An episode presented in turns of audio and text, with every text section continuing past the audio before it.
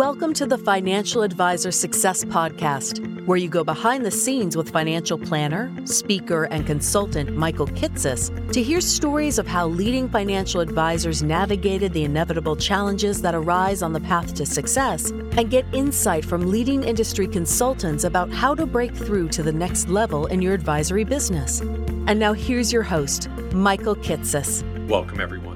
Welcome to the 143rd episode of the Financial Advisor Success Podcast. My guest on today's podcast is Kathy Curtis. Kathy is the founder of Curtis Financial Planning, a solo independent RIA in Oakland, California that oversees nearly 60 million of assets under management for 52 client households. What's unique about Kathy, though, is the way she's positioned her business into a niche of serving women, and in particular, single independent minded women who specifically want to work with a female financial advisor as their financial partner to the point that the majority of Kathy's new clients find her through a Google search. In this episode, we talk in depth about why Kathy chose to build into a niche of serving women as a way to better stand out and attract clients in the crowded San Francisco advisor marketplace. How she refined her website to the point that even new prospects compliment her on how it spoke to them.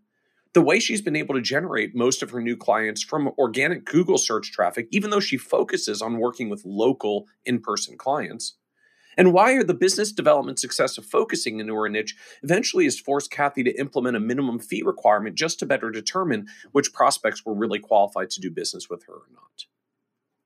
We also talk about Kathy's financial planning process itself, how her targeted marketing has helped her to get clients who are willing to go through a lengthy, detailed 20 page data gathering questionnaire why she includes a draft financial plan meeting with clients and uses eMoney Advisor's Decision Center instead of printing out any details of a financial plan.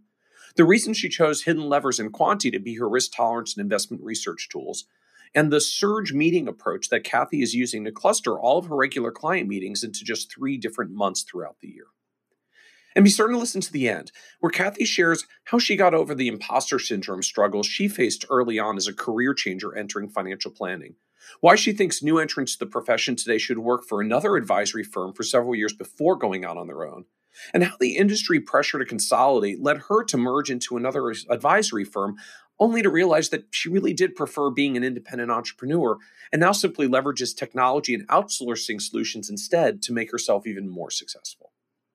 And so, with that introduction, I hope you enjoyed this episode of the Financial Advisor Success Podcast with Kathy Curtis. Welcome, Kathy Curtis, to the Financial Advisor Success Podcast. Thank you, Michael. I'm super excited to be here. I'm excited to have you on the podcast today, both because I think you, you've built an interesting firm with a niche in working with women, as, as you say, you know, uh, specialized in the finances of independent women. And I really want to explore just what you build and, and what you found by kind of going down this road of specialization.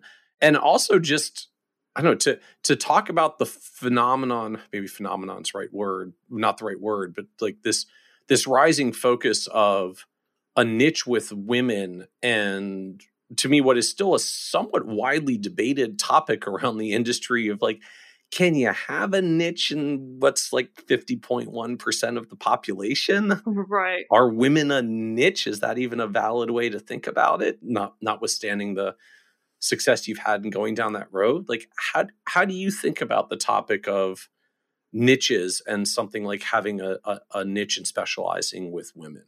Yes that's a that's a really good point. I get that kind of roll the eye thing a lot when i say i specialize in the finances of women and that's my niche because it's true. I mean it's not only 50% of the population, but everyone knows women control a lot of the household wealth now and all those different things.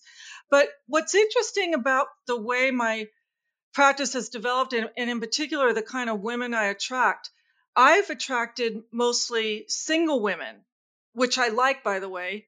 I'm, I'm happy about that because I feel like I can develop really really connected one-on-one relationships with a single person i find working with couples a lot more challenging. Mm. yeah it, it really suits my personal style. Interesting. Yeah. Because kind of literally like there's there's only one person in the room. Like you yeah. you don't have to deal with all of those weird couples dynamics. Exactly. Because you're working with single women. Exactly. And i there's a real benefit to that for me. You know a lot of times with me when I am wor- working with a couple, because of the way I put myself out there, it's the woman in the couple that usually finds me, right? And she's Right. the one that's sort of dragging her husband into the room to do the planning. Right. And I find that I have to take some time to make sure that he's on board with me. Right. And it, it disrupts the process a bit. And when it's it's just a woman in the room, we go right into it. The trust, I feel the trust almost the minute they walk in the door and I greet them and you know, I have a really friendly office and they probably know a little bit about me because I've really put myself out there on my website and things like that. Right. And I don't have to take that extra time, which I, I enjoy and I can get right into the meat of things. you know there there's two interesting things that that jump out at me from from that framing one like i i almost feel like it's it's i know it's it's the gender reverse of what so many of us do in the industry traditionally with you know what's still roughly 70% 77% male advisors at least by by cfps working with mostly male clients that I feel like we kind of fall into the same default with men working with men as what you found in being a woman working with women with I, I guess the distinction that you're actually ending up focusing more on single women. The industry traditionally has ended out with men working with men and didn't do a good job necessarily of engaging the other spouse. And so we perhaps have a history of treating couples like single people a little bit more than than we should whereas you're on the other end and specifically focused on that relationship. Right, right.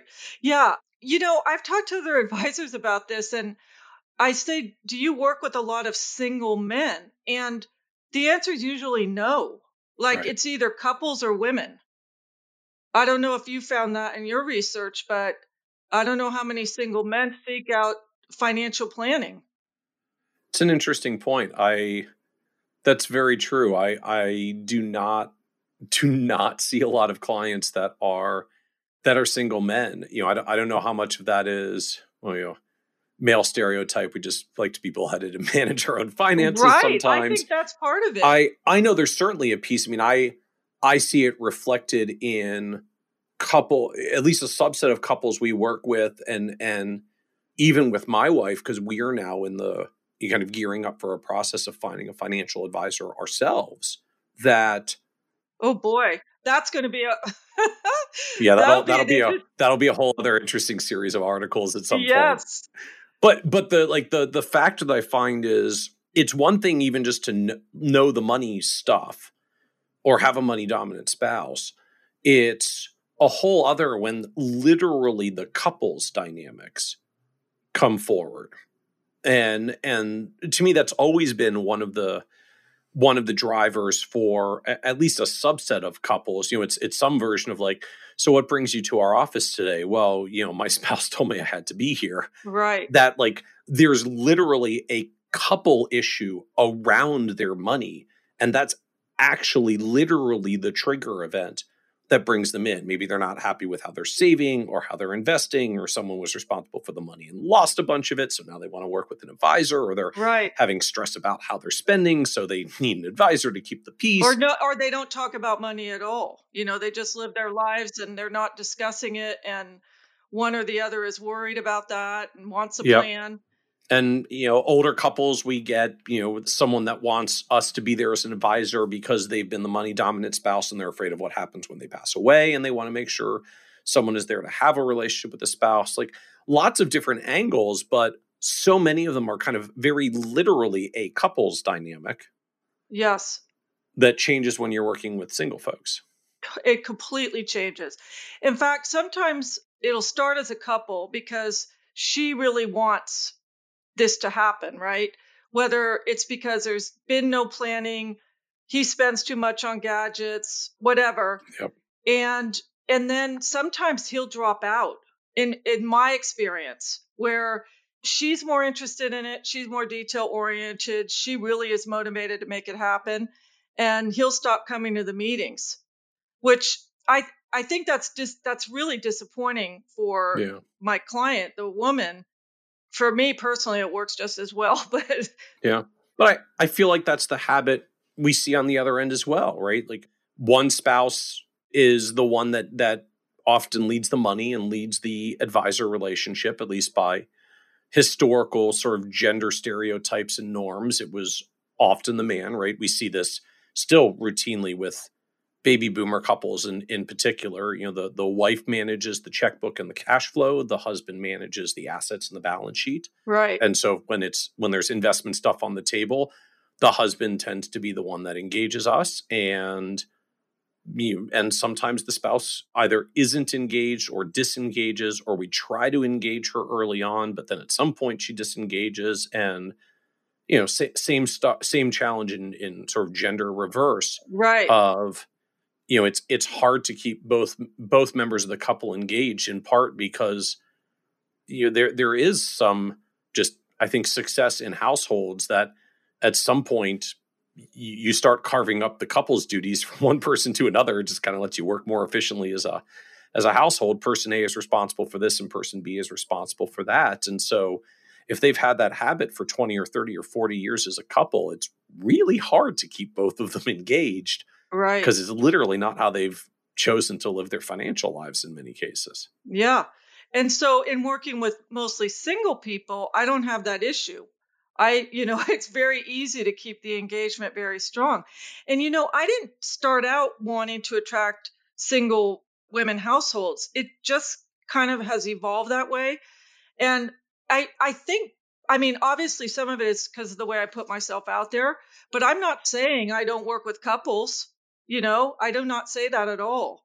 But that's what I was going to ask. Like, are, are you, are you out there trying to reach and promote single women? Is this like a conscious choice? Geez, I, I just feel like I'm working better with them or have a better relationship and connection. I, I want to work with single women, or it's just kind of turned out that way on its own. Like, to tell you the truth, it's turned out that way on its own. I've been, you know, it's really hard to put yourself out there and go, I want to work with single women. I mean, that sounds kind of strange to me, right? Yeah, that's what I was wondering. Like, yeah. how, how do you market that effectively? Right. So I did put that on Twitter for a while and I thought, I just, I gotta take that down. That sounds ridiculous.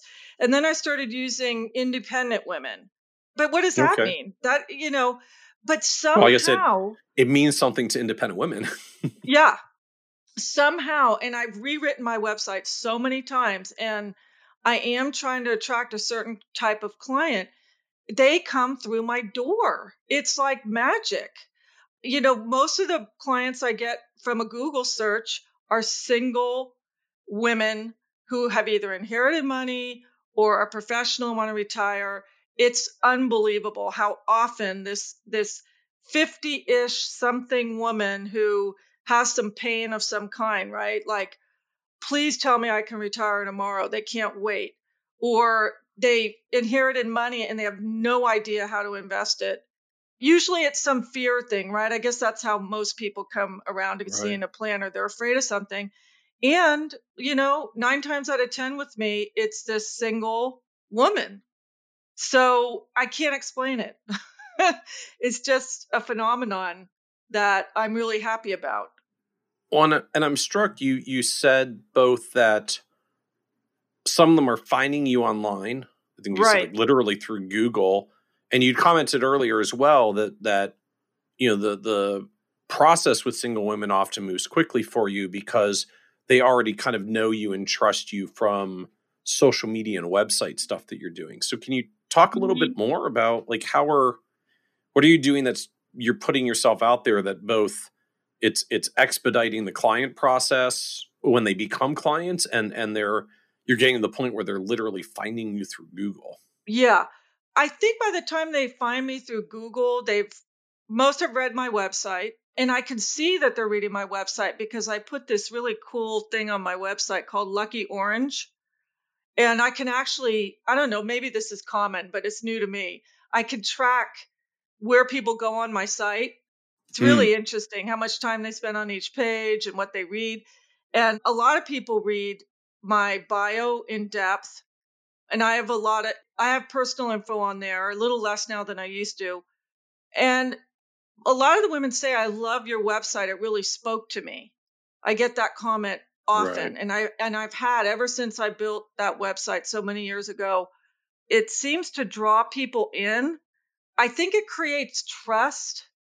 I feel like there's a they're already when they walk in, they feel comfortable with me. But and I have to say something too about the way women are with women. I think women when they're talking to a woman tend to be a little more open anyway when it's one on one and just two Hmm. people in the room. I think that makes a difference too. Interesting. And, and so some subset of women that are specifically looking for that, looking for that dynamic and relationship, find your site, strong independent woman on the homepage. Right. You know, you start messaging to them directly. It becomes clear like you're a female advisor that works with women. You've got, I think, a whole section about like why women and why you work with Right. women and what you do. And so the the women who specifically are looking for that go, you know, oh my gosh, Kathy is for me. Like this is this is for me. This is what I've been looking for. Yeah, and another thing I found with the women that come my way anyway is they're usually they don't like dealing with their money and they're a little bit ashamed that they don't know more and they're de- they definitely have feelings of anxiety around it and my on my homepage I have there are simple truths about money and they're not as scary as you think. I've had that on there forever and some people have told me I don't know if I like that. You know, I have people critique my website and I think, you know, I think it's okay because It's not for you, it's for them. yeah, I think Yeah. women are afraid. And so that's putting it right out there that it's okay to think it's scary and come Yeah. on in and we'll try and, you know, alleviate those fears through- through some very simple ways to deal with your money. And that message seems to resonate. Very cool. Very cool. And and and then you queue right up with, you know, our proprietary process or with your with our design your best financial life. Right. You start walking them through here's here's what we're going to do for you.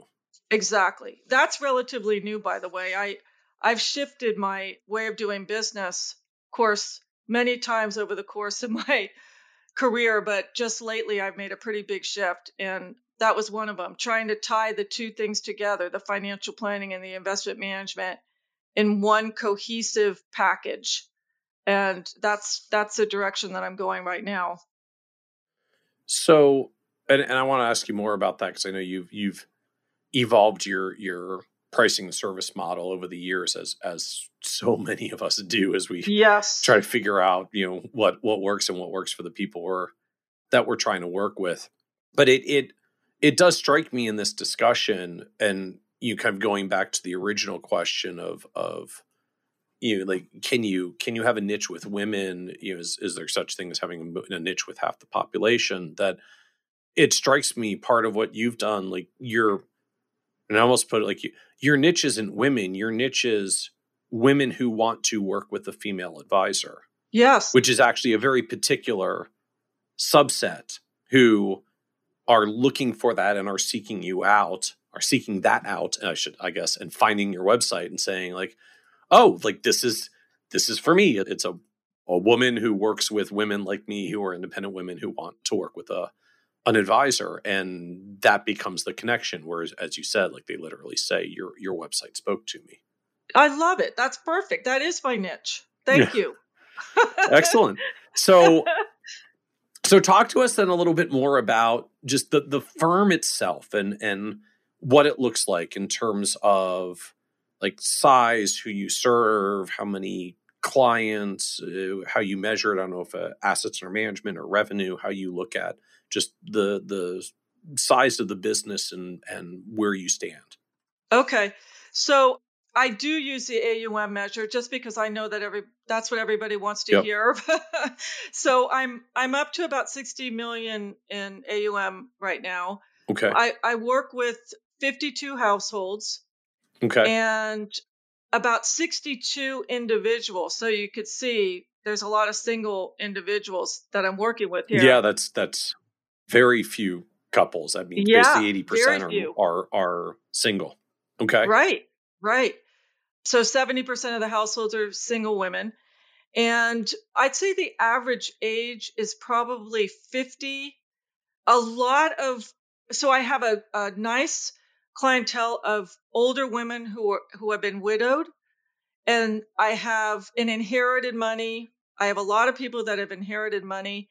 I work with a lot of pre-retirees who are working towards retiring as soon as they can. Most of them have a few years to go. And I so far work with very few of younger people and that's not for lack of trying. I do a lot of younger women are attracted to my brand and this has been a real struggle for me, which I know it is for a lot of advisors to find the right service that works for them. That's still coming up in the future. For right now, I work with the 50 to anywhere up to 80 year old woman who wants a financial partner. And so that's what makes up my my clientele. I like that. We works with women who want a financial partner. Right. It's a very powerful statement. Again, as you said about like a a certain type of prospective client, like a certain type of woman that's specifically looking for that. Right. And you know that focusing on the single market, that makes it makes a lot of sense. These women are by themselves, right? They are trying to manage their whole lives on their own, whether they choose it or not. And a lot of them don't have time to really delve into their finances. They're busy working or they have a real lack of interest in getting in too deep. So, right. you know, I serve that void for them in helping them get that together, alleviate the anxiety and all of that. So, I feel like I mean it, it's a it's a great feeling. I feel like I'm really of service to these people.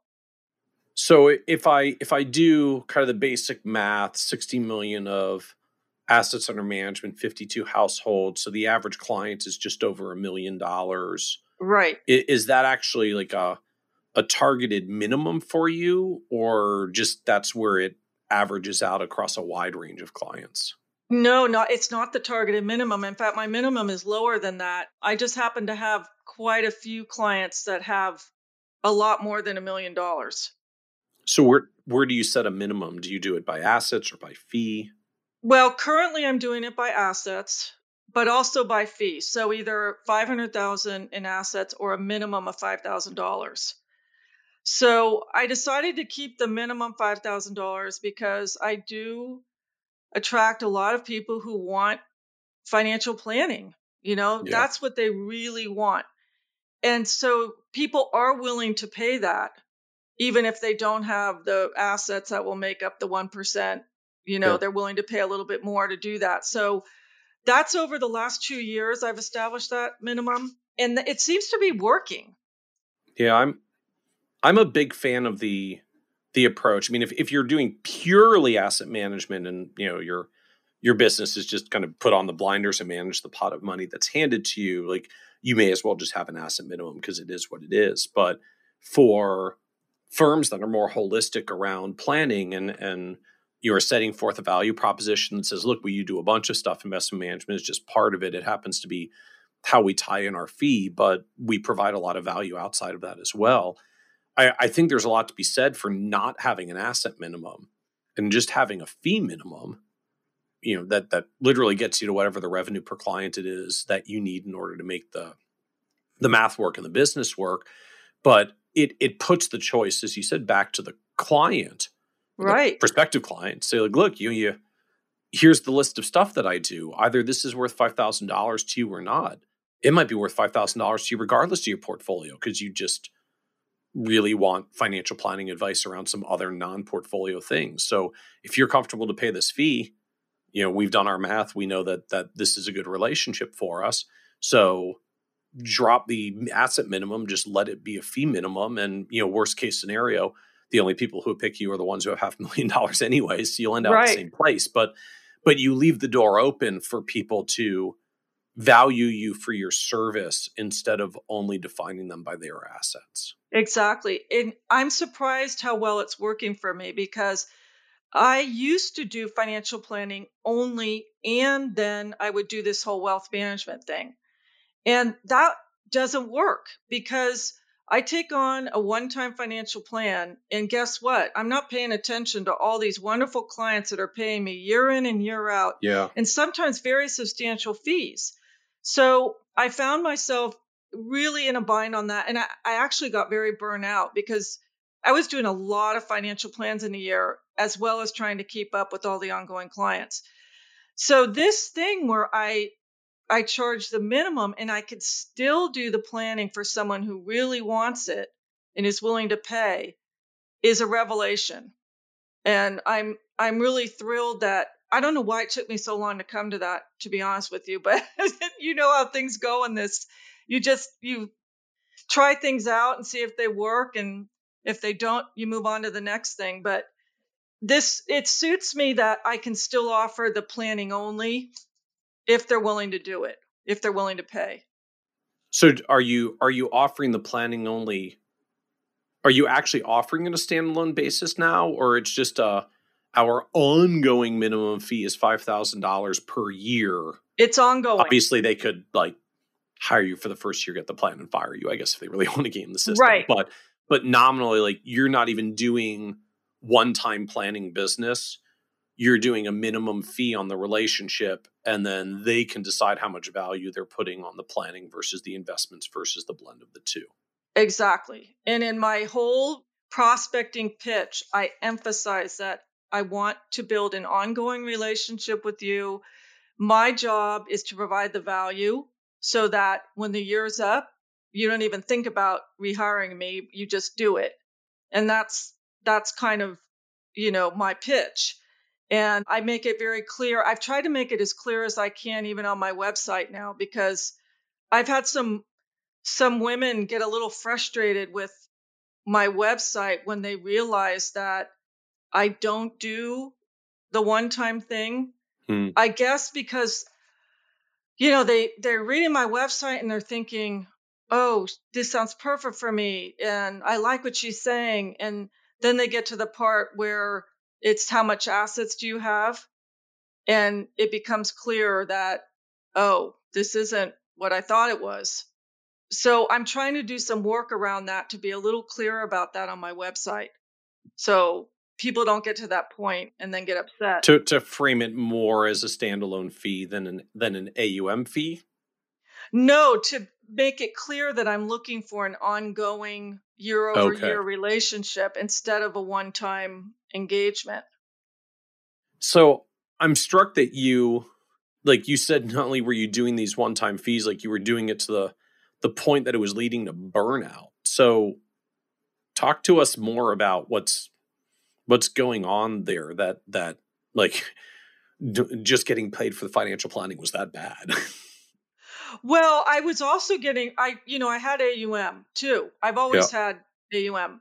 But I was do I was working really hard. You know, part of the problem is I've been very slow to hire, okay? So there's there's a lot going on here about why I might have got burned out other than doing financial planning. Cuz I've I really enjoy being a solo practitioner.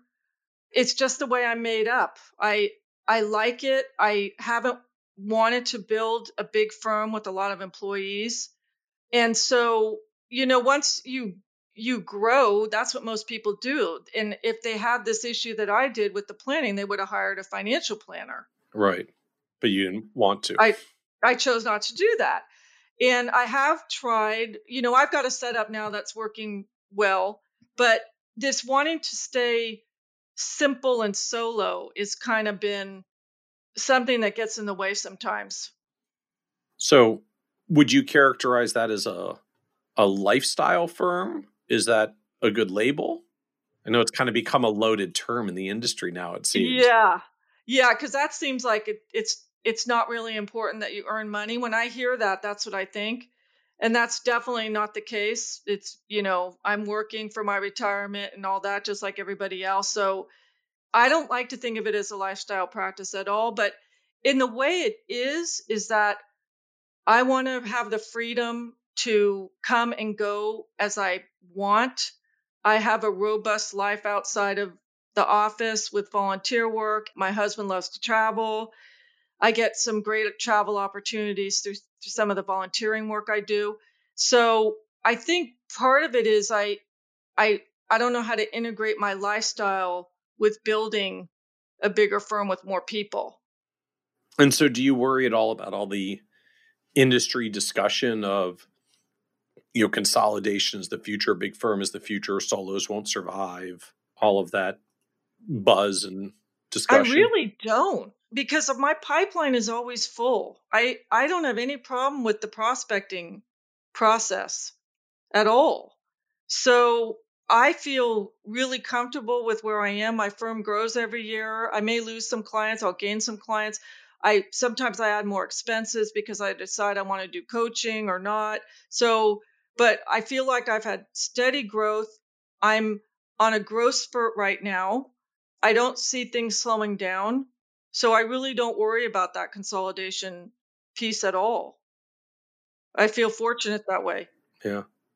Well, and, and as you've highlighted, like you've you've got a clear and and focused niche about who you work with with uh social media and digital presence that attracts the people to you. So, you know, it's not like anybody's coming for your clients anyways. You kind of have your own unique space, which to me has yeah. always been the point of of having a niche. You know, there there's there are so many niches where you can be wildly successful with your clientele and still basically be too too small for any mega firm to come after you, right? Like, you know, Vanguard's got their 30 basis point $25,000 minimum you get access to a CFP thing but right their depth is nowhere near what yours is with your particular target clientele and when Vanguard measures its growth in the trillions like they will never make a competitor to directly come after your niche like it's just no.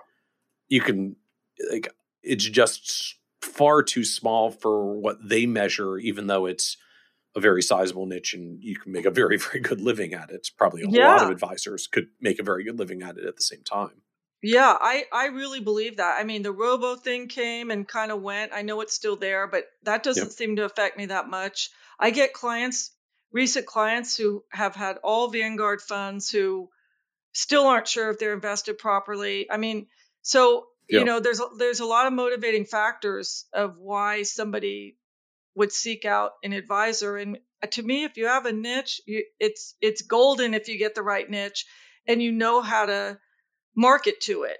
You know, you know the right things to do and and to make them find you. That's the whole key.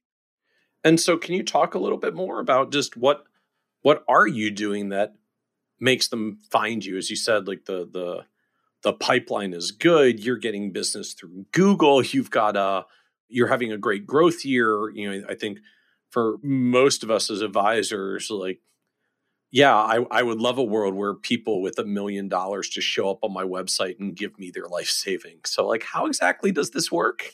Yeah, I know. You know what? I, you know, in preparation for this call, I started looking over where most of my clients came from. And, you know, my oldest clients, hands down, all referral. And, but the newer clients, especially the last two years, a lot and, and when i say new, newer climbing because they had the assets and the and right. they wanted to pay my fee to come on board which means 500 to a million at least right? Right. They've come through google search. And i think there's i think there's a couple things. One i think it's really true that more people are feeling comfortable hiring professionals over the internet now. I i know that's true. I mean yeah. i don't even know if 5 years ago people would have been so comfortable doing that and so I'm benefiting from that trend. And I have been doing social media, website, blog marketing for long enough where I've built up some kind of a presence on Google, you know, whatever their algorithm is. I mean, I've been quoted in so many articles. I mean, a lot of this is is due to Twitter and being an early adopter. You know, I started Twitter in 2008 yeah. before so many advisors were on there and I, I lucked out so much in the people that I got connected to back then on Twitter. And the other thing that happened is I built a website that in 2008, 2008 was my big year of change. I decided to market to women and I found out about social media and I built a new website. And the website was so different from most advisors' websites out there. It was bright green and pink. I mean, it was really saturated. I've toned it down since. I miss that website though. I love that website. I really do. and so it got it got noticed by industry people you know i would get Yeah. oh i love your website and the message i got so much attention from that it was incredible that just being on twitter facebook linkedin which was all i was doing people would find their way. And i think that's probably true always of someone that does something that's a little out of the ordinary. Yeah. I, I know that's what you do. You have people on this podcast they do something a little out of the ordinary that's really interesting. Well, I feel like I did my little out of the ordinary back then and and now I've got to catch up with all these other people that are doing all these really amazing things in our industry right now with with podcasting and whatnot. But back then, I kind of was like Yeah. in the forefront.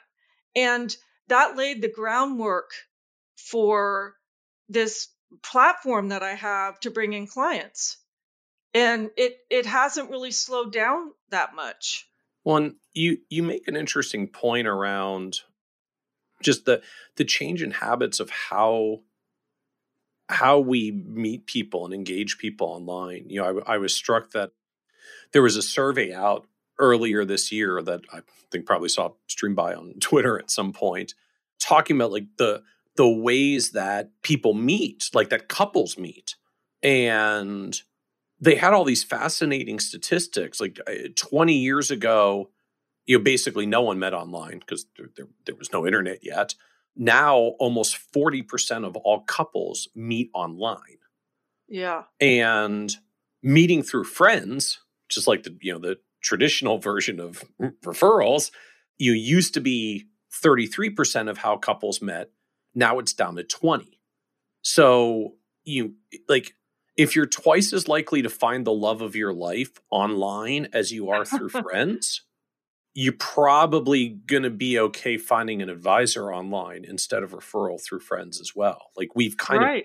I think, figured out now that, oh, you can actually search even more effectively by going on the internet and searching for everyone than just asking my friends and family who they know whether I'm looking for a significant other or a financial advisor. And that's, I think, a, a, a much broader, you know, societal and cultural shift. But just it strikes me like if, you know, if you can, if you're twice as likely to find your spouse online as by being referred from a friend, that's a pretty striking thing about where people are going to find advisors in the future as well, Right. which you're seeing, as you said. Yeah, it seems so logical, right? You got the whole universe of advisors out there versus the one or two that a friend who may not know anything refers you to. I mean, Yep. It makes sense. In fact, I get a lot of clients that have had bad experience with advisors and a lot and they say, I said, "How did you find them?" "Oh, my boss referred me or my Yep. sister referred me and it doesn't work out." Because they didn't make the choice, you know. When you go when you go online, you get to read about the person and really see what they have to offer. And Yep. Eh, so, I, I- you know, I think it's an interesting trend. Yeah. With with the caveat, as you noted, that like if people are going to find you online, you better have some way that you're distinct from everybody else because there's you know a couple hundred thousand advisors. And if you're just trying to find them online, we all we all kind of look the same. You're not likely to stand out, which to me again is what's so interesting about as you've said like the the marketing and how you framed your website and this focus on we're here to serve independent women because if you're as you said like if you're an independent woman the website you've made speaks to them right i don't know Yeah. very many advisors who say oh oh i get a lot of clients on my website they all say that my website speaks to them and like Oh, I that's good. I didn't know that, but I I'm interested about that. I get that all the time. Yeah, I, I almost never hear that, and and I think that's the distinction. Like, be because your site is so targeted to who it is that you're trying to serve, and most of us, I think, still have the mentality of, well, you know, as long as you have at least X dollars, you can be my client because the math will work. But since anybody could have half a million dollars or a minimum or whatever your minimum is, you we cast the net so wide, and when we cast the web so when we cast the net so wide, like our websites don't speak to anyone. They just kind of say here's what we do and you know we're credible and trustworthy and we try to make all the cases for the stuff that we do. But it's just something i don't hear from almost any advisor saying oh my clients love, love my website they say it speaks to them Yeah. Yeah, it's been my best selling tool since the very, very beginning. and you know I, I i have a creative side to me that i was able to use in building that you know you, hmm. i know you can be creative with financial planning but that's not really creativity to me it's you know building a beautiful website that attracts people and yeah. writing a great blog post that you know you get 50 comments on that that's kind of what creativity is to me so i was i'm happy i was able to bring that into my practice so you said that 2008 was a big year of change for you when you decided to start focusing on women. I know you were you were in the business for like 5 to 10 years already before you got to that point. So what Right. So what changed? Like was there some trigger event or like moments that made you say, "Okay, I've been doing this for for 7 years, but like now I'm going to make this big change and redo my website?" yeah, it was like, okay, if something doesn't happen soon, I'm not going to be able to do this. I mean, I had the most boring website. It was a canned advisor website with royal blue and white and couples holding hands on the beach and looking at papers in the advisor office and yeah. it looked corporate and just like everybody else's and I so was not inspired by it and I wasn't attracting that many clients and I was really like how do, how am I going to do this? Fortunately, my my husband at the he's still my husband, but he had a mortgage brokerage firm and he hired me to that was when the mortgage thing was booming. I mean, right, right. You, it was incredible. And so he took me on as a mortgage person and I did loans for him, which was really actually great experience and tied yeah. so well into the financial planning piece. Yeah but that that kept me busy and earning while I was trying to build my practice. But when in 2008, I decided I needed to make a change. I took a personal branding course from this incredible woman who I am so grateful to her because it taught me about becoming your own personal brand, right? Forget about having the corporate the image or the person. Do you remember? she I don't know if she does it anymore. Her name's Ellen Luyan. And it was with another another six women. And boy, did that change my world. I'm telling you. This whole concept of a personal brand was so powerful to me. And that's when I decided that's it. I'm going to be my own brand. I'm going to build my website around that. It was a 10 week course during that course, I hired a web person. A friend of mine is very creative, and we collaborated on my website. And I remember every night I would write pages on my website, but it was while I was taking this personal branding class. So always in mind, who are you trying to attract? You know, who are you?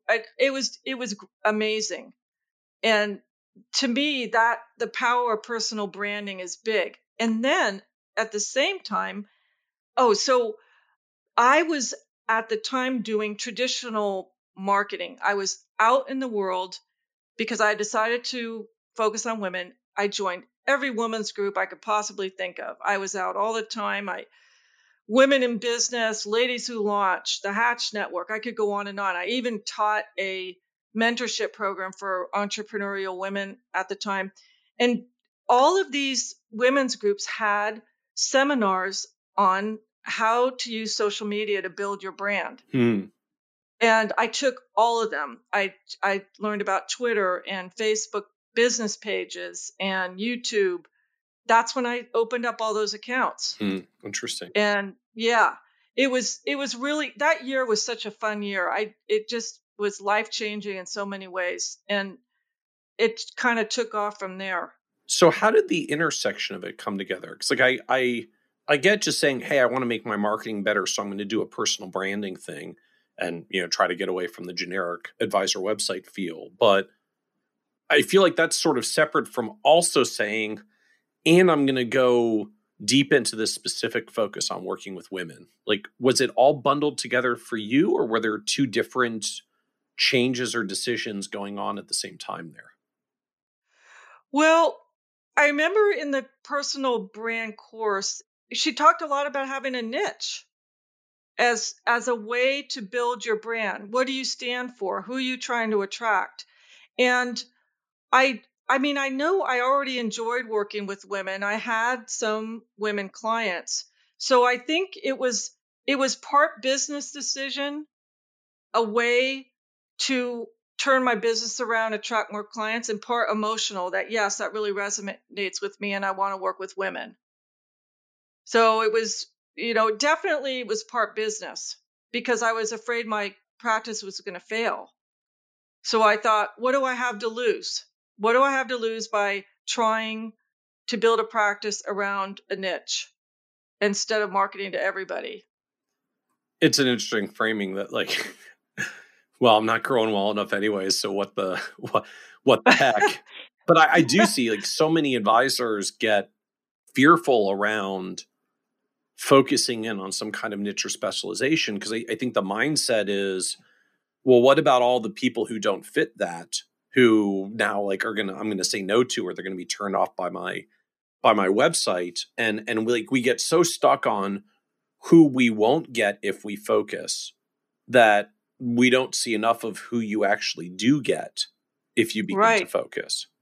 Right from the minute i made the decision i was so happy. I never turned back. I never thought about who am i missing out on. I was so ready to make that kind of a change so, and you know, it does fit. I mean, I'm making it sound like it was business and haphazard. Oh, I'm going to fail anyway. But, you know, I, I am really passionate about women's empowerment. I do consider myself a feminist. I mean, so it's it also suits my value system quite well. So it, it's not it wasn't as random as right, right. I'm making it sound there, like. There's a reason you picked that niche and not any of the other yeah, billion things exactly. on the planet you could you could potentially do. Right. And the other thing about the the single you you've said another podcast and I think it's really true. A lot of us end up attracting who we are. Yeah. Right? In the end. And was on I was a little bit of a late bloomer in the marriage department. So I experienced life as a single person and building up my own finances and mm. all that. And I feel like I really have that to share. You know, I bought a couple houses on my own before I got married. I did a lot of big financial things and so I'm I really feel confident that I can help women hmm. do the same. So I think that personal experience has drived who I'm attracting to. Right. And and in kind of a very literal sense, like gives you some pretty good credibility with them. Like yeah. There's there's always although I don't think there's a literal requirement like you can't specialize in a thing unless you are the thing or have done the thing like you can you can learn the issues of those people and become an expert in them even if you're even if you're not one of them but it is a heck of a lot easier if you just actually yeah. lived it and done it yourself and like yeah i know all these issues because i literally went through them for the first 10 20 years yeah. of my career like i i know how to speak to these issues and and it probably just shortcuts the process very very easily to get to well I, I know what their pain points and their issues are and i know how to message to them because it's me like i just have to right. make the thing i would want to buy and other people like me will probably want to buy it as well yeah and i totally agree with you that you can you know you can learn to serve all kinds of people i totally agree with that but when you use the word easy what's wrong with ease you know oh.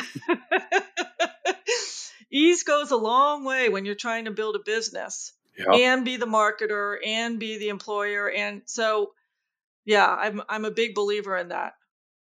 And so help us understand what you're doing for these clients. You know if you've got a $5000 minimum fee or you know working with half million up average clients a million what does the the planning process look like? Like what do you actually do as clients? Say okay read your website, love what's there, sounds great. I want to be a client, sign me up. What happens next? Okay. So after they sign my agreement, the very first thing I do is send them my I have a 20 page questionnaire that I've developed and had redone a gazillion times, and I love my questionnaire to them. All right, I got to ask 20 pages? Yes. It's a lot of questionnaire.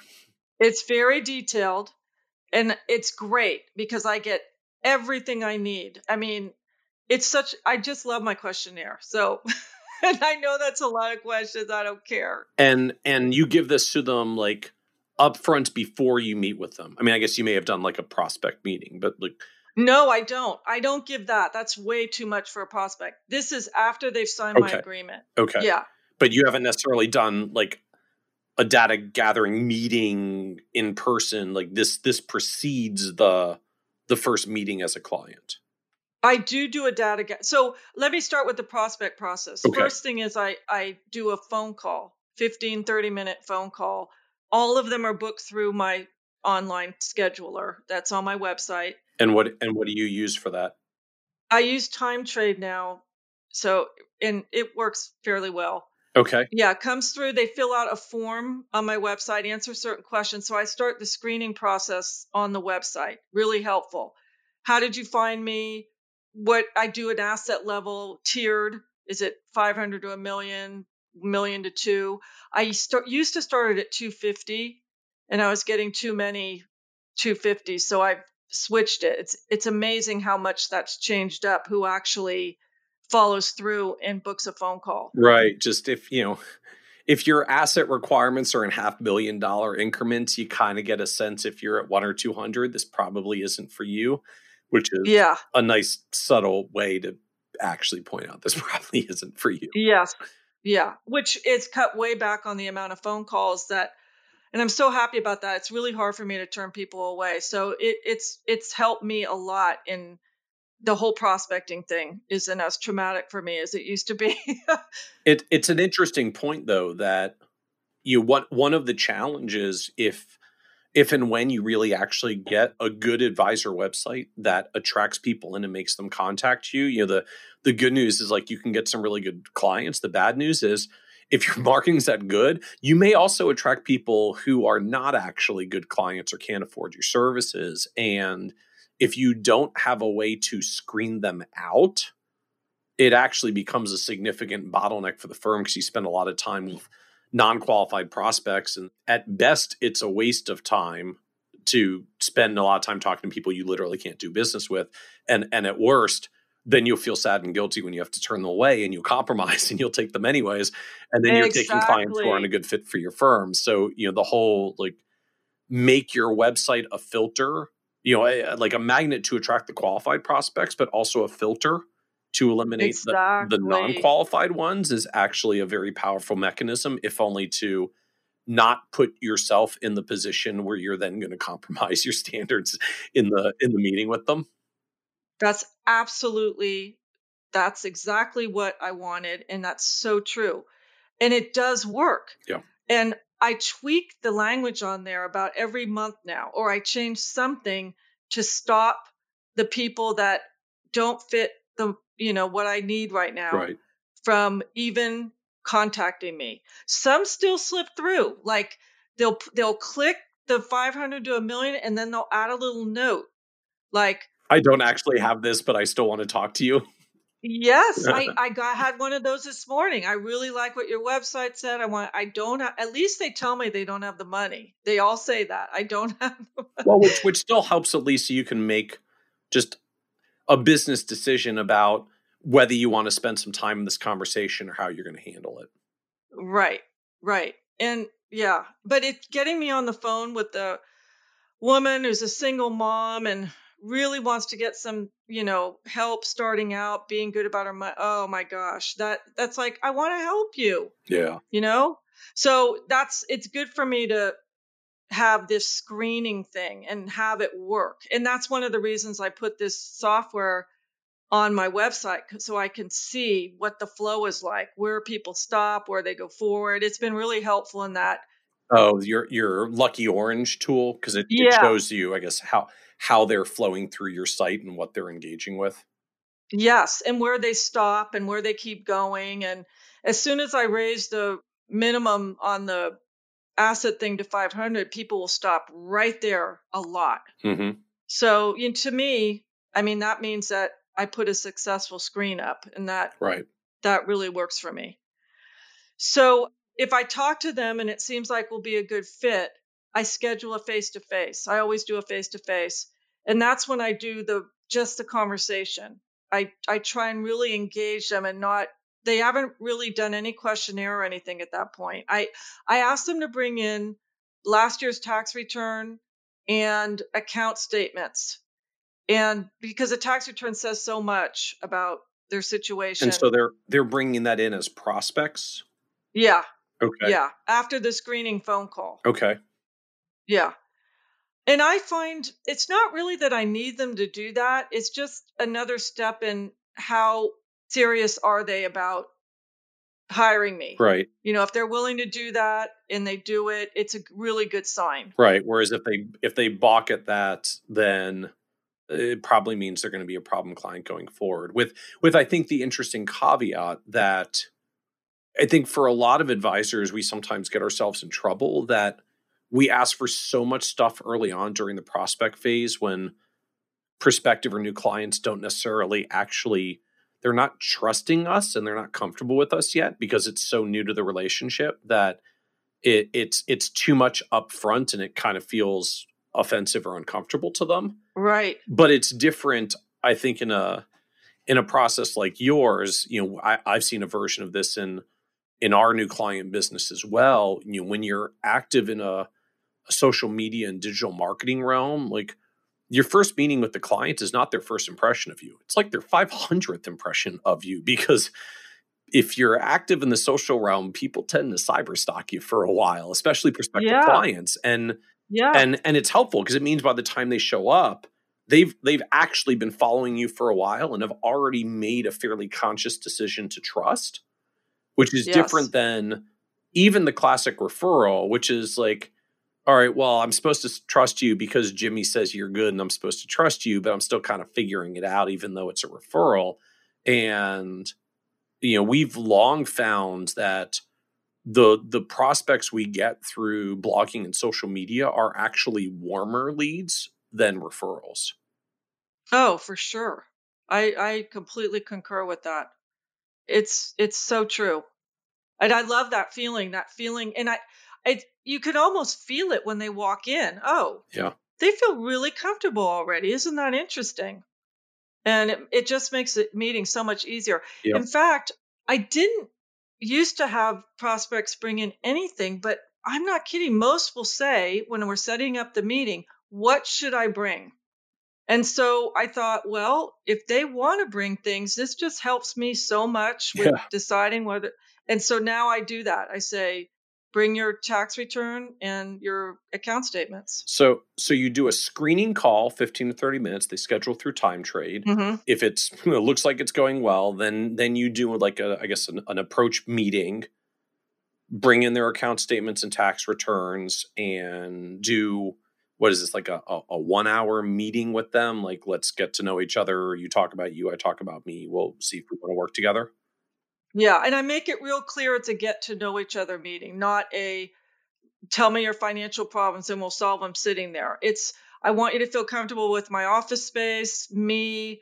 You know, it makes such a difference to see someone face to face. So it really is a get to know you type meeting. But I find out a lot about people in that meeting. So I'm I'm writing things down the entire time, and I those notes are always really valuable when I start doing the financial plan. And and these are all like physical in person meetings because I'm struck like you do a lot of digital marketing. Are are they actually all local to you? Yeah, most people want to come into my office. I keep trying to throw out the Zoom option, and I'd say 95% want to come into the office, which is fine. So I, I think that's a striking thing though that you're you're doing digital online marketing, but you're attracting you're still attracting and working with local clients. Oh, yeah. I have a lot of local clients. It's, yeah, that's true. Oakland, well, you know, where I live, it's interesting. You know, Oakland has become the Brooklyn of Yeah. San Francisco, right? And there's so many people moving over here right now that I'm in kind of in the sweet spot as far as geography. And I really don't know how many fee only, I don't think there's as many as you would think Hmm. in my marketing area. So by the time they just start looking for an advisor to work with at all, there aren't a lot of options on the table. And so you you make the short list pretty quickly, especially if they're searching for female financial advisor because you work with women who want to work with women. That's your niche. Right. Right. So, you know, that yeah, so a lot of my clients end up being local. I'm amazed how many come from like even my immediate neighborhood. Yeah. it's incredible. My office is right on Lake Merritt in Oakland, which is very central. And it's there's a lot of apartments around there. It's it's a really booming area. And so I think that that benefits me quite a bit. Okay. So so you do this initial get to know the meeting and connect and and they've brought in tax returns and statements you're getting to know each other. Is it is it at that meeting ultimately that you're going to then ask them like hey this sounds great. I think we'd be a good match. Can we work together? Yeah depending on how the meeting goes and also how big i have to say this how how much assets the client has. If it's a big big client if we're over 1 million if we're in the 2 3 million i generally push for a second meeting. Like okay let's take some time to think about this. I wanted them to be able to spend more time with me before making a decision. But if it's more this the more typical client the 500 to a million generally by the end of that hour i can see whether we're hitting it off, where there's some rapport. And but I I never ask for the order at the meeting. I'll always say, "Is there anything else you would like to know?" And please, I want you to go home and think about it. So never do we say, "Oh, great, you're going to become a client." It's always go home and think about it. And then what I always will do with all clients is I I develop this this is recent and I really like this piece. It's an overview, kind of based on, I think it's a piece you did about the value of an advisor. Yep. All the things that we do that aren't so obvious. I put a piece together and I, I, I had the headings like that, like making your life simpler, and then wrote down all the making sure things get done. And, and I put the overview together and I said, okay, I've told you a lot about me, my process, whatnot. But I'm going to send you a this written document for you to review and give you more things to think about. And then so they go away and they get that by email right away. Okay. And then I and then I wait for them to contact me and tell me whether they're going to hire me or not. Is there a a follow up process of like is there a point where you ask them do you like sort of say in the one pager that you send them as a follow up, like, hey, here's an additional overview on the value of an advisor. I'd love to work with you. Reply to this email if you're ready to move forward. Like you kind of ask for it there. Yes. Okay. Yeah. Yeah. And then if they don't reply to me, I, I have this all now in Redtail workflows. If they, which I'm thrilled about, I've just started to use them and I love them. If in two weeks I don't hear anything, I just send a friendly email saying, you know, did you read through the overview? Do you need any more info? Would you like to meet again? And, you know, they generally then it either it's going to happen or not. Interesting. So in in 2 weeks you have a Redtail I guess workflow that just kicks off to say if if client hasn't closed, send them follow up and see what's up. Right. Okay. Yeah, and I want to go back to the very beginning with the 15 minute prospect call if I don't feel like they're a good fit, I immediately refer. And I have three mm. advisors that I know well, and I know they're taking on new clients, and I check in with them every now and then to make sure and that they haven't changed their model that I can refer to. Interesting. So that's the other way that you can kind of, I, I guess, from the advisor and like assuage the guilt that someone has come to you for help and you're going to say no them is is like i'm not saying no i'm just saying not me. Yeah. Let me introduce you to someone else who's a better fit right? It's always to me it's always the powerful mind or like you, you your your c client is someone else's a client. Exactly. And that people are very appreciative so, you know, that you're right. It assuages my guilt, but I also feel like I'm doing a service. Right. And these people are good. You know, they've all been in the business a long time. I, I feel completely confident in sending the referral out. Yep. Interesting. Uh, so, and again, that's just part of your vetting screening process now to try to make sure this person's a good a good fit for you and you're not taking on non-qualified clients. Right. My goal is to not let anyone in my office that isn't a qualified client because just because of time. It's just time. You know, being solo, you have to have these different processes or you'd waste so much time you'd never get anything done. Right. So you send them the final close, the one pager overview. Out of curiosity, are you willing to share that with our listeners? Just I know everybody's always looking for different ways to explain what our value is. Yeah. Yeah, sure. Okay, so we'll include that in the show notes. For folks who are listening, this is episode 143. So if you go to kitces.com slash 143, we'll have a, a link out for Kathy's, you know, one pager on the value of of a financial advisor. Appreciate that. Yeah, no problem. So you've done the prospect meeting, you sent them a follow up, they send you a reply and say, Yes, we want to work with you. So now you're Uh, like emailing a financial planning agreement or investment management agreement or something to sort of bind this relationship. Oh yeah, definitely. I send my agreement and I send it via DocuSign always. I do everything via DocuSign now if I can. They sign it, I get it back. I immediately send out the questionnaire, the cash flow worksheet. I have a separate cash flow worksheet. Couldn't figure out how to get it in the PDF, therefore it's separate, Okay. which is fine. Okay. and a document needs list. Those immediately go out, and I emphasize how important it is to get me all the documents on the list because, you know, I mean, you got to have the documents to back up Yep. what they write down on the questionnaire. So that's a that's a must have. And I'm surprised how good people are about getting that stuff back to me and getting it back thoroughly. It's it's really a blessing because I hear that's a roadblock for a lot of advisors is not getting the stuff back.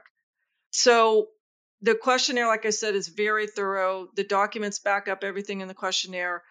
And then cash flow. I'm I'm a pretty much cash flow based financial planner. I like to see everything they're spending money on. Okay. I don't just say, oh, you could just do lump sums on this category and that because what I find is people most of the time don't know where their money's going Right. And they want to know where those money's going and it's revelatory for them. And so that's a big part of what I do is cash flow. Well, I, I've always joked like the challenge around cash flow planning is the the clients who know where their money is going can tell you, but they don't need your help, and the ones who really need your help can't tell you where it's going in the first place. Sometimes. Right. Right. I mean, I mean they may not be overspending, but they don't know where it's going. So do you? I mean, do you hit roadblocks with this just twenty page questionnaire plus a cash flow sheet plus a big documents list, and you're telling them like you have to do all of this? I mean, do you, do you hit blocking points? Is there something That's what I'm saying. Most of the time I don't. interesting? It's amazing. I don't Is there I anything you? why. Yeah, I was like, to what do you attribute that? Because that would be helpful for a lot of us. Gosh, I wish I could tell you. I I I'm amazed how many women send that stuff back perfect. They're so organized. I wonder how much of that is just the the build up in the marketing process. That again, you know, your your marketing is kind of speaking to a very specific type of target clientele, a very specific type of woman who's in a certain situation and really wants to take control of her money and her finances. That's what's kind of leading up all, to all of this. And so you just end out kind of self selecting a segment of clients that really, really want to figure this stuff out. So then when you ask them, they, they do. yeah, they're highly highly motivated people. That's true. Interesting. That's very true. They're like, what was I saying before? A lot of the reasons why they see me. One of the big ones is they're so burnt out on their job. They really want to know if they're on track. Yeah. You know, and this is people that are like 55, 57, Right. and they know they may need to work till 65, but they really want to know. And a lot of the time, once they do the plan and I'll tell them, and it's still they have to work several more years, they're like, but at least I know Yeah. you know there's a there's a light at the end of the tunnel so that's a highly motivated person Right. you know that wants to and then the inheritance piece is another i get a lot of people that have inher- parents have died and it's a big chunk of money that they have no idea how to invest and it's emotionally charged and all that and i think that's a strong motivator too Right. to not have the money sitting there not working for them but anyway, I feel very fortunate that I don't have to keep asking people for, Yeah. you know, that's such a drag to have to keep asking for documents. And I use ShareFile, so I send them an upload link, and most people send them back via ShareFile. Okay. They're, you know, everyone's willing to use a computer now to share documents, which is great. Right. Very few insist on FedExing or whatever. So I don't have to scan. You know, that saves so much time. Everything's Right. already in the computer. And then I start on the plan, or I do have a local para planner that I give plans to who is a big help. So like a, a freelancer that just does other people's financial plans. Yeah. So Yeah. who who is that? Like do they work with lots of advisors or is this just a, a one-to-one relationship for you? This one is a one on one relationship. It's not one that works for a lot of advisors. It's a local person that wanted extra work Okay. and is already doing financial planning work. I've I have had a few of those come my way over the last few years. Interesting. It's just kind of a part-time staffing solutions. You don't have to fully train them and manage them, but you can get some there's like contract work help. I guess you'd be like pay them by the hour or pay them by the plan just to Exactly. input and prep work.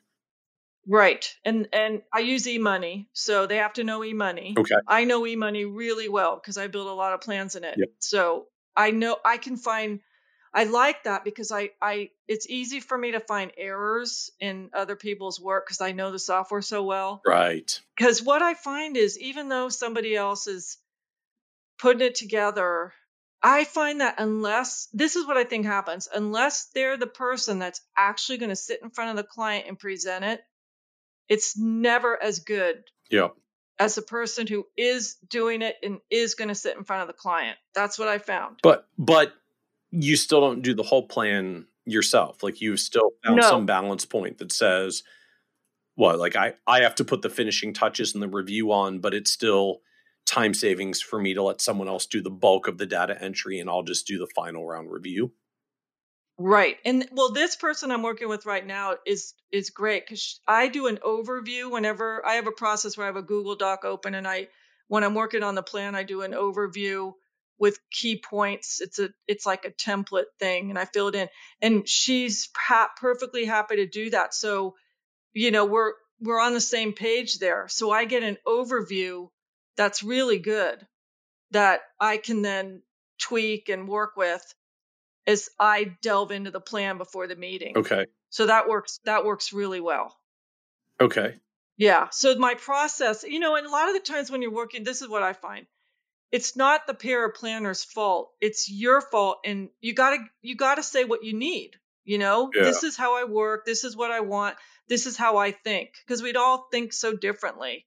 So I take on a lot of that myself that it's I have to be a good manager of the para planner to make that that relationship work well. Interesting. So you you gather all this data. I guess you have the client context because you had the original meeting with them in the prospect process. So they've said yes. You DocuSign an investment management agreement. You send out the questionnaire and the cash flow sheet and the documents needs list. So does this then go straight to we take this data, put it in the planning software, and the next meeting is a plan presentation meeting?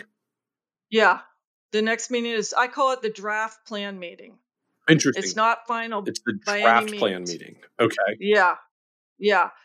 And I call it that because the first thing I do in that meeting is I have big double screens in my office. I don't print out anything, nothing, not even my overview. Well, I have my overview, I have it in front of me, but it's not client ready. It's more for me.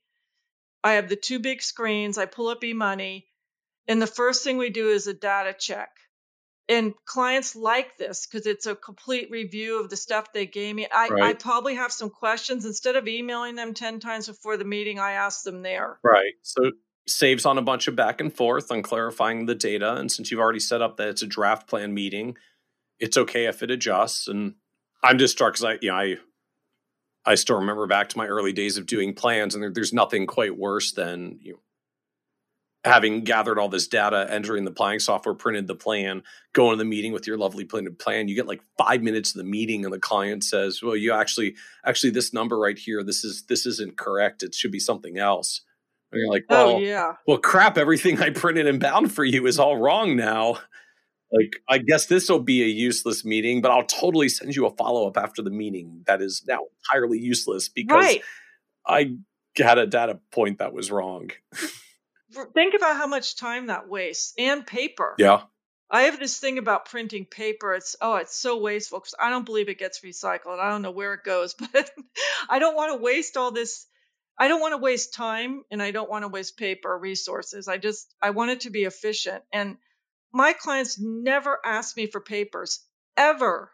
It's amazing to me. It's like and even after that meeting, I'll go, "Do you want to take? I'll, I'll print. Maybe I'll print out something." They never take it. They don't want it. it Right. I don't ever do a printed document for a plan. Interesting. It's and that's evolved. That's you know that's evolved over the many years. Of course, I used to print out plans and go through what you just described, and So you put eMoney up on the big screen. Yeah. First thing is the data checks. Just like go to the input section, say here are all the num. Well, I guess do you go to the input section and look at the numbers, or do you go to like the output of the the balance sheet and start saying like, so these are the numbers we had, and if they want to change it, I go to the cash flow. If you know eMoney, I go to the cash flow screen okay, and I go income. I I delve into the income. I delve into the expenses. I delve into the savings, and we double check income increases on income.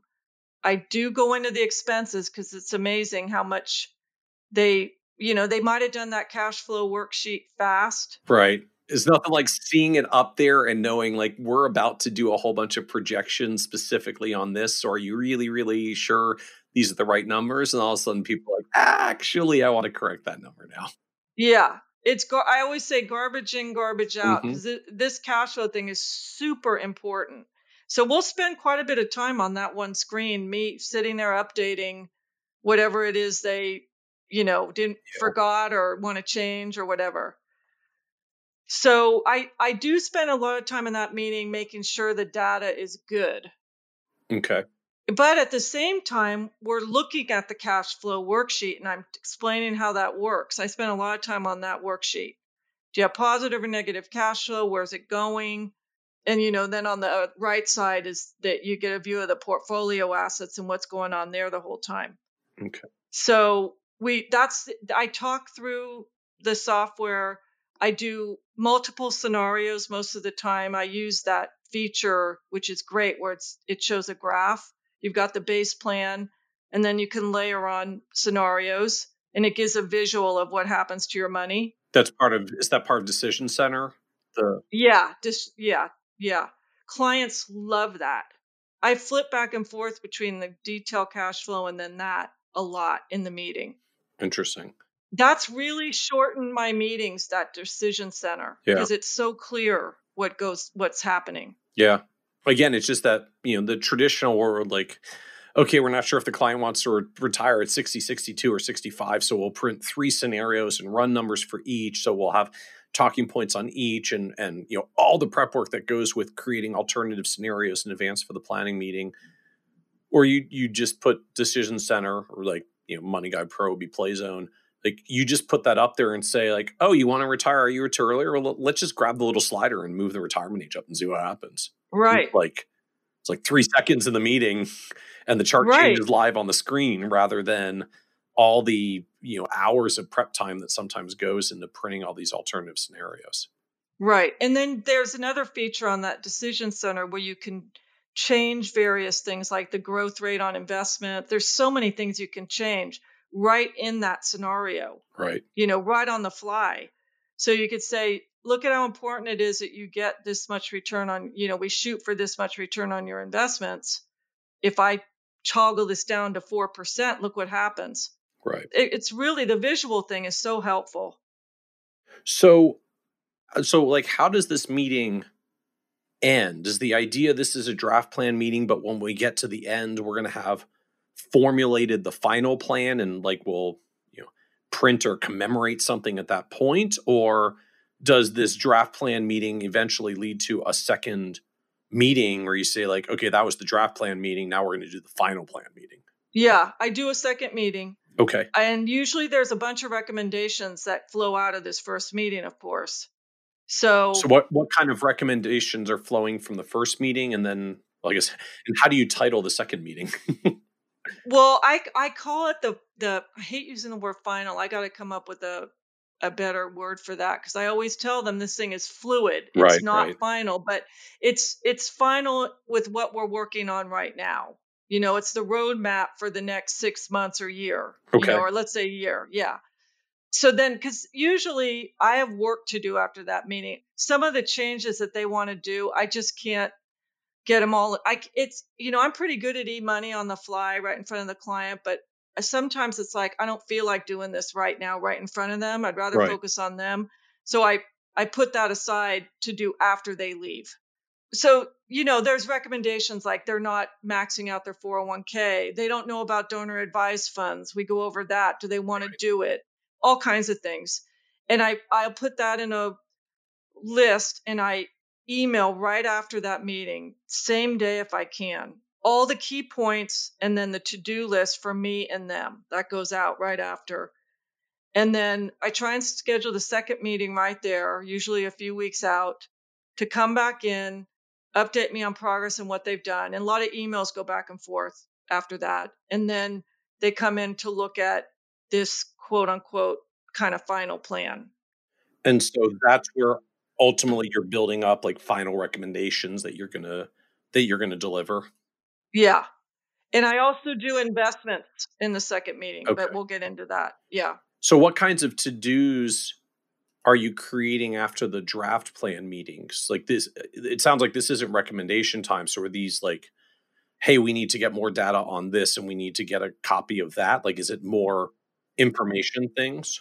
Yes. Sometimes it's information. Other times it's like, uh, just for example, oh, we want to buy a rental property. And I'll say, you know, I do my best attempt to write, do a scenario on that. But when they're in the meeting, I'll say, okay, have you been to the neighborhoods that you want to buy in? Have you talked to a realtor? Have you done any research at all? I hate to say it, most of the time the answer is no.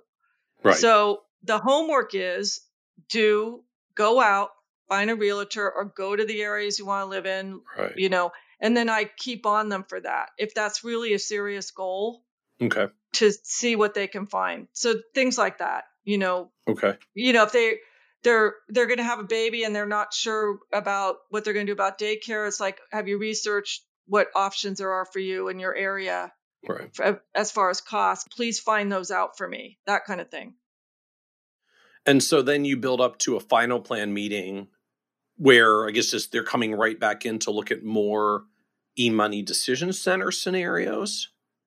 Yeah, the second meeting is more of it ends up being more of a review unless there's some really some issues that they're having a hard time making a decision on like recently I had someone that has stock options and they don't know whether to exercise them or not. I mean, we we yes, there's some things that maybe need to re- be reviewed again Okay. that they're not quite sure of. I told them to go think about my recommendation, see if you agree. We'll come back in, talk about it again, maybe something like that. A lot of it is just making them comfortable with the plan as it is, the direction that we've got them headed, and have a little bit of finality to that so we don't have to meet, you know, how many times are you going to meet on this? It's like, okay, now it's your time to go do these things. And and investment implementation comes as a part of that final plan meeting as well. Like we've set the plan, now we're also going to get your dollars invested. Yes. So in the so I've worked on the investment piece during this whole prep of the plan thing and they get a email in, in my questionnaire I, I have a risk tolerance questionnaire that's written but i also send them HiddenLevers i use HiddenLevers for risk tolerance Okay. i send them a link to the HiddenLevers risk survey i have them fill that out i've got that data I was just going to ask out of curiosity, like why why HiddenLevers? I mean, just there's a lot of there's a lot of players out there in the space. What led you to to HiddenLevers in particular? Yeah, I was at a TDA conference and I I did a demo with the guys there and I liked it a lot. I it was the first risk software I'd looked at. So I really didn't know what I was comparing it to, but I liked their approach. and I and I really wanted that risk tolerance software. I just knew it was going to add so much to the way I do my investment management process. So kind of a leap of faith, but I'm really happy with it. Okay. I like it a lot. I use their I get you could do investment policy statements directly from that software in very detailed presentations which are great but I don't use because Right. the kind kind of clients I have aren't interested in that much detail, but I do use their investment policy statement feature. I have talked to other vendors since then, but I don't, I'm not, I like what I'm doing and it's become a part of my process. Yep. So it, it integrates well with TD Ameritrade very well. In terms of doing what, like analyzing their portfolio or queuing up documents? No, it integrates good with eMoney. Oh, I, okay. so I connect eMoney to Ameritrade. eMoney connects well with with HiddenLevers. Okay.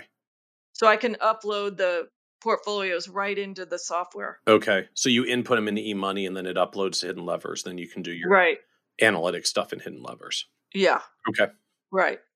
And after they become a client, then TD integrates with eMoney, uploads into HiddenLevers. Okay. Yeah. So anyway, I'm doing that work trying to figure out what their risk tolerance is. And I and I get a lot of information and need for return. So the two things for me are risk tolerance, how much do they need to return to make their plan work? Right. And we have that discussion in the second meeting. So I'm ready to talk about that. I've uploaded their portfolios into HiddenLevers. I also use Kwanti because I love the simple interface. In fact, I use I use Kwanti a lot. I love it.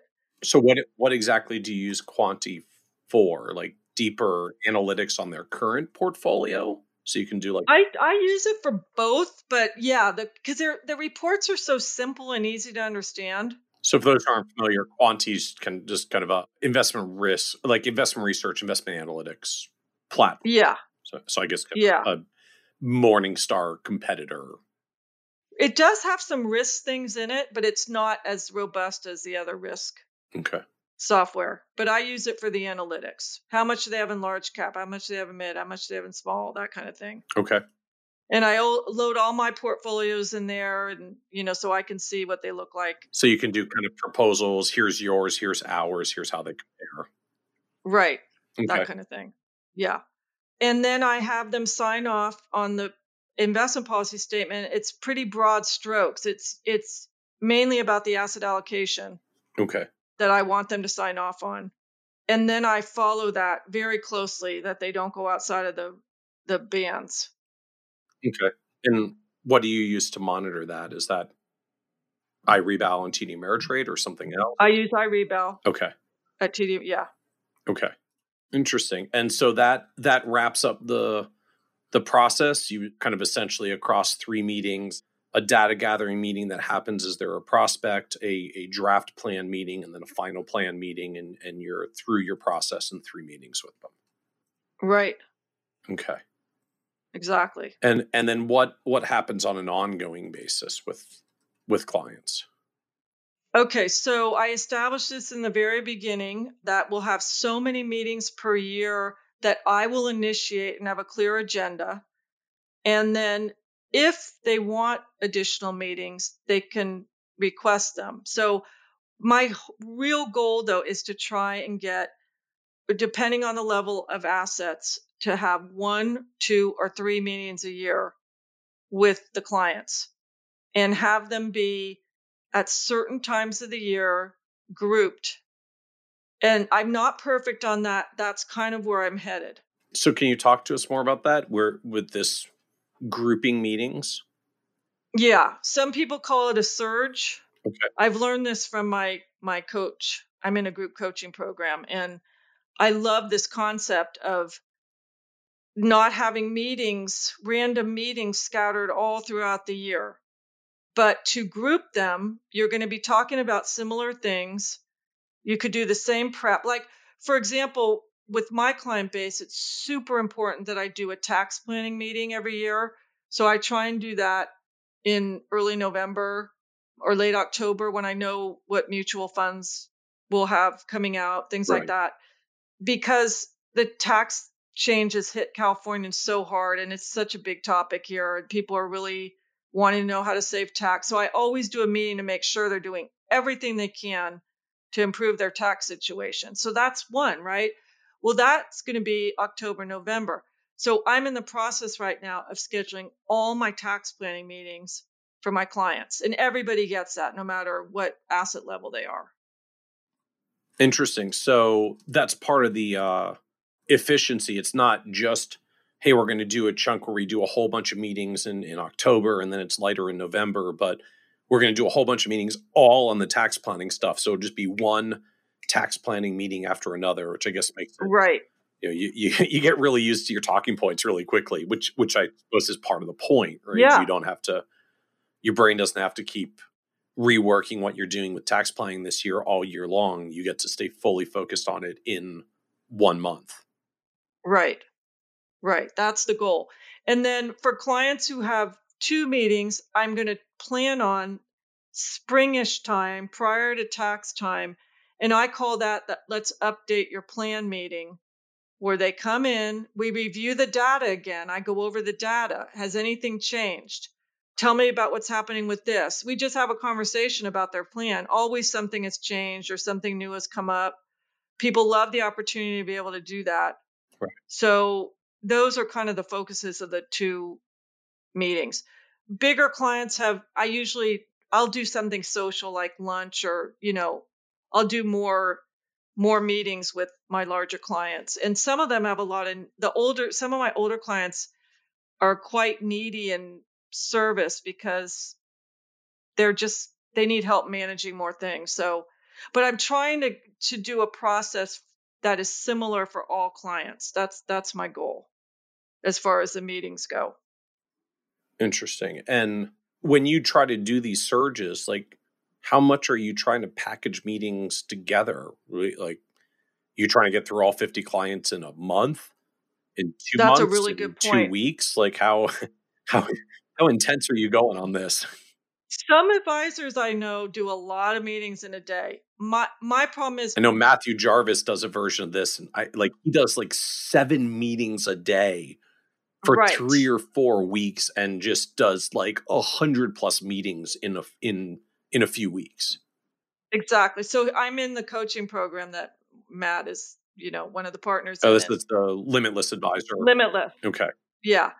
And that's where I learned about this and I I think it's brilliant, but I can't do first off none of my meetings last only an hour. It's at least an hour and 20 minutes. So I can't do an hour. So and I I I can't see that many people in a day. It wipes me out. So for me the most is 3. 3 a day. okay. So if you figure there's 52 households, Right. yeah. So little more than half a month spent in meetings. Okay. But but is that is that really the structure? Like you're gonna do you know, you're gonna do 50 meetings over the span of of three or four weeks to plow through all 50 clients and then just basically no more client meetings for another two or three months through November, December, aside from the the one-off client that says, "Hey, I got a thing, I got to meet with you." We always have to respond to those, but short of that, Yeah. just That's the goal. you're going to do you're going to do every client in October and then no no client meetings in November, December, except whatever you you have to do reactively. If I can. Yes. Okay, Yeah. interesting. It's kind of an intense October, but it sort of sounds really nice by like the second week in November. Well, th- yeah, think about it. First off, I know I get there's so many distractions. You could think about what you want to do. What el- what else do you want to do with your practice? You know, maybe you want to start up a podcast. Maybe you want to add another service. Maybe I want to figure out how to work with these millennial women that really need help. Well, if I'm busy, busy, busy every day and don't have any kind of system for meetings, how am I going to free up that time? Right. That's why it's so appealing to me. And then, of course, if you want to take a vacation, it makes it a lot easier to take a vacation too. But Yep.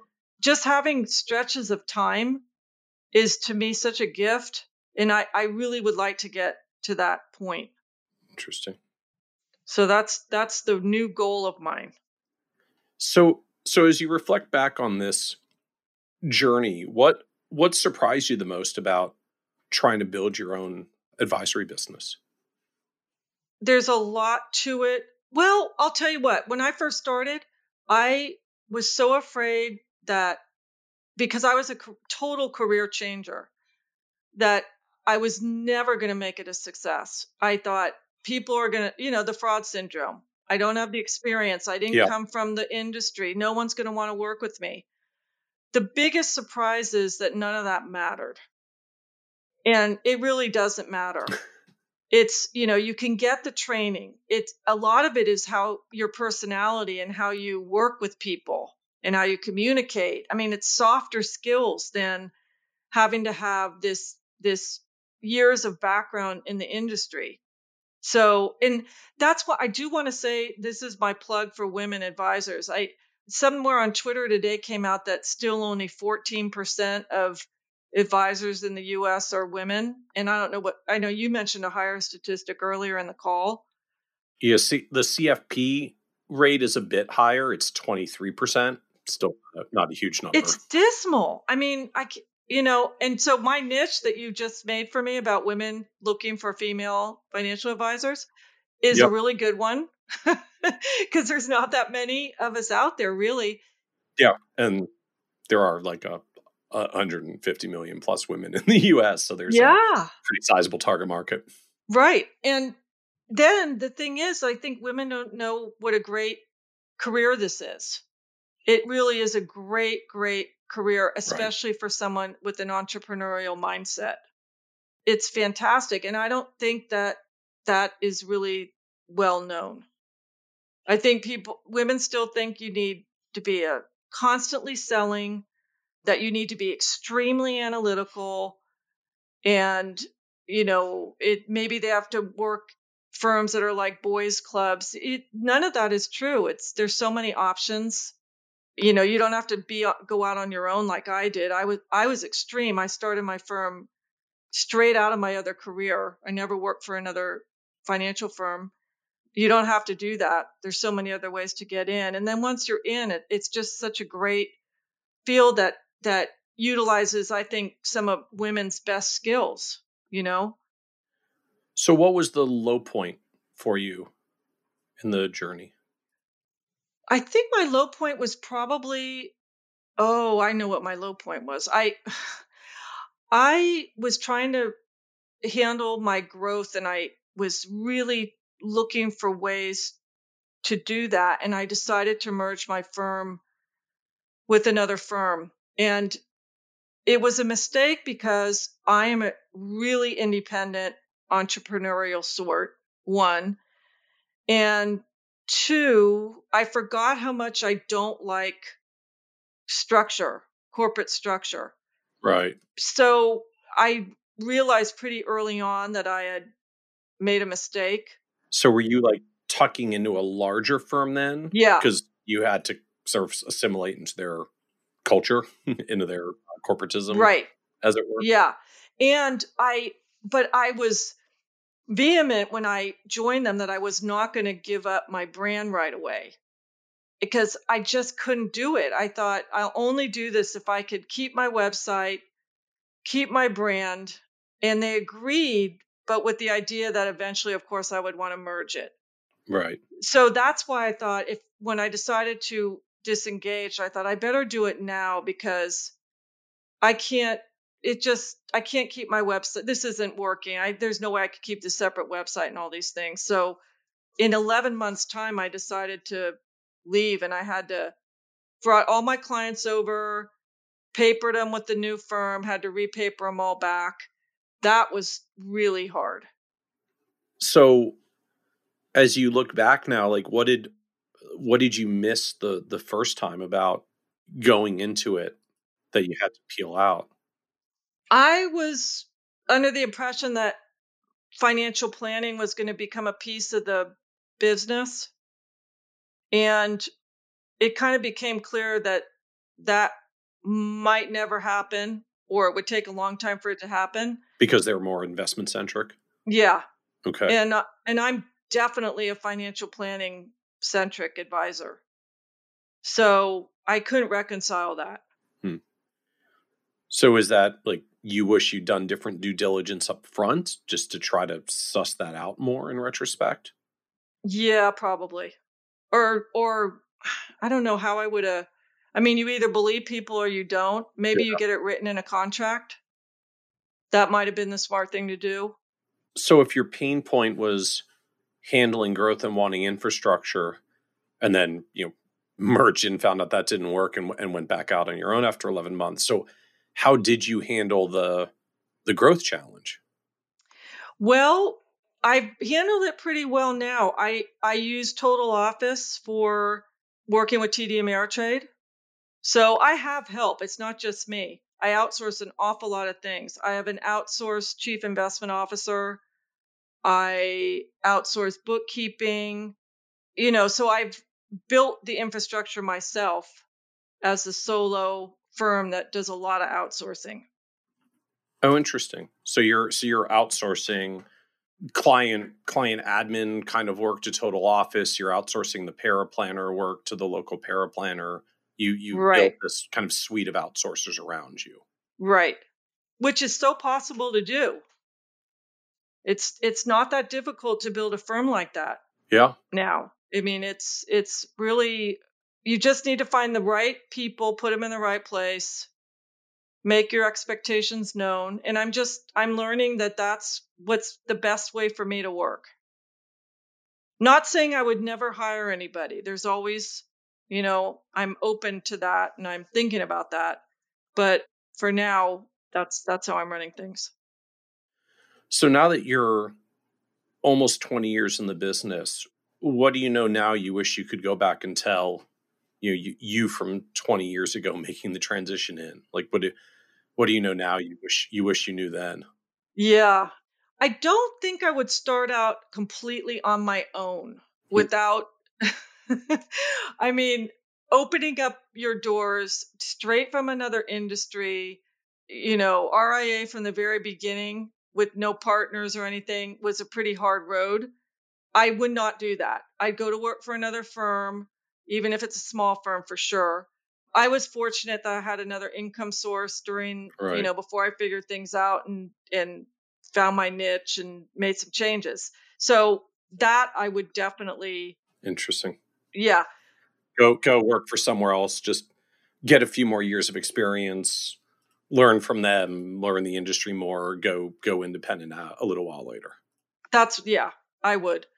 I don't know if I would go into a big wirehouse firm, but I would find a good, you know, smaller firm, and there's plenty of those out there. If they, if they're, you know, that's always a problem in this industry, though, is the who's hiring. Yeah. And yeah, and then I think I probably would have hired somebody sooner I think firms, solo firms that have a really strong administrative support person can be very, very successful. Yeah. That I really believe that. I mean, even if you want to stay small and you in it, you're just that team and then you outsource everything yep. else, I think that works really, really well. And I would, if I was starting over, I would have done that a lot sooner and not worry. See, I'm always worried about I'm not making enough to do that. And I think that's a mistake. I think the money will come if you're dedicated and you're willing to pick yourself up when it gets hard. The money's going to come. So don't worry so much about that. I was always worried about that. Yeah, it's sort of the chicken egg problem. Like you, you, I see this for a lot of advisors. Like I, I'm worried not making enough money to afford this hire, or you know, like literally doing the hire takes a big, big chunk out of my check. Because if you're a solo, it, it's all out of your pocket directly. But then, kind of missing like, but you won't be able to grow more and earn more unless you hire someone because you're hitting your capacity crossroad, and you're going to be done wherever you are if you don't hire and create some capacity to get bigger in the first place. Right. That's I know this for sure. I met so many advisors in the last year, especially because of the coaching I'm doing, that have this set up or have decided to have this set up because of the coaching yeah. and are just cannot believe how much they used to do that they've been able to offload. Yeah. And then they have more time to focus on the business, the client retention, the prospecting, all those things. Yeah. So that's that would be strong piece of advice. So any other advice you would give to young advisors in particular, I guess young young women in particular looking to go down the financial advisor route? Yeah, I think if I went to work for a firm, I would make it really clear from the beginning that you want to be on an advisor track rather than maybe getting stuck on an administrative track. Okay. If that's what you really want. And to find out if there is such a track and if there's not, can one be created? Okay. Because I, I know that, you know, and I'm guilty. I mean, look at me. I'm a solo advisor that once you build up a firm, maybe you're a little hesitant to give up things. Yeah. And so you want to be in the right culture. So as we wrap up, this is a, a podcast about success, and and one of the themes that always comes up is just the word success means different things to different people. So you you've built this successful solo firm. Uh, I'll call you like proudly solo of you know, thriving as a solo and not wanting to hire. So you know the the the business is successful. How do you define success for yourself at this point? Definitely having balance. So I love what I do. I take it very seriously. It's a huge part of my life. But I don't only want to be a financial advisor. And so I've I spend time outside of the financial industry. In my old industry, I used to be in the food industry before. So I kind of made my old career into my volunteer hobby work. I've kind of flip flopped it. And huh. personal finance used to be my hobby. I loved it. I, you know, when I, even as a kid, I was interested in stocks and things. So I kind of flip flop these two passions oh, of mine. Cool. Yeah. So I'm on board, I'm on boards and I plan programs for Commonwealth Club in San Francisco, which is a, a really interesting public forum with about 20,000 members. I'm on the board of an organization that runs farmers markets around the Bay Area, CUESA, and they do a lot of educational programming around healthy food and food systems and things like that. So I'm very passionate about that almost equally as I am about personal finance. So the two kind of, you know, they just keep me happy and thriving. Very cool. And I think that's really important. Yeah. Well, I I love it. I love the the balance and just kind of the finding a fit between what the firm does in your life and what you do in the firm and and putting those in harmony. Yeah. Very cool. Well, thank you, Kathy, for joining us on the Financial Advisor Success Podcast. Thank you. I totally enjoyed it. Uh, likewise. Thank you. Want even more ideas, tools, and resources on how to break through to the next level of success as a financial advisor? Check out the leading financial planning industry blog, Nerd's Eye View, at www.kitces.com where Michael covers the latest practice management trends and financial planning strategies. And by joining the members section, you can earn IMCA and CFP continuing education credits, along with exclusive member content. Get it all now at www.kitces.com.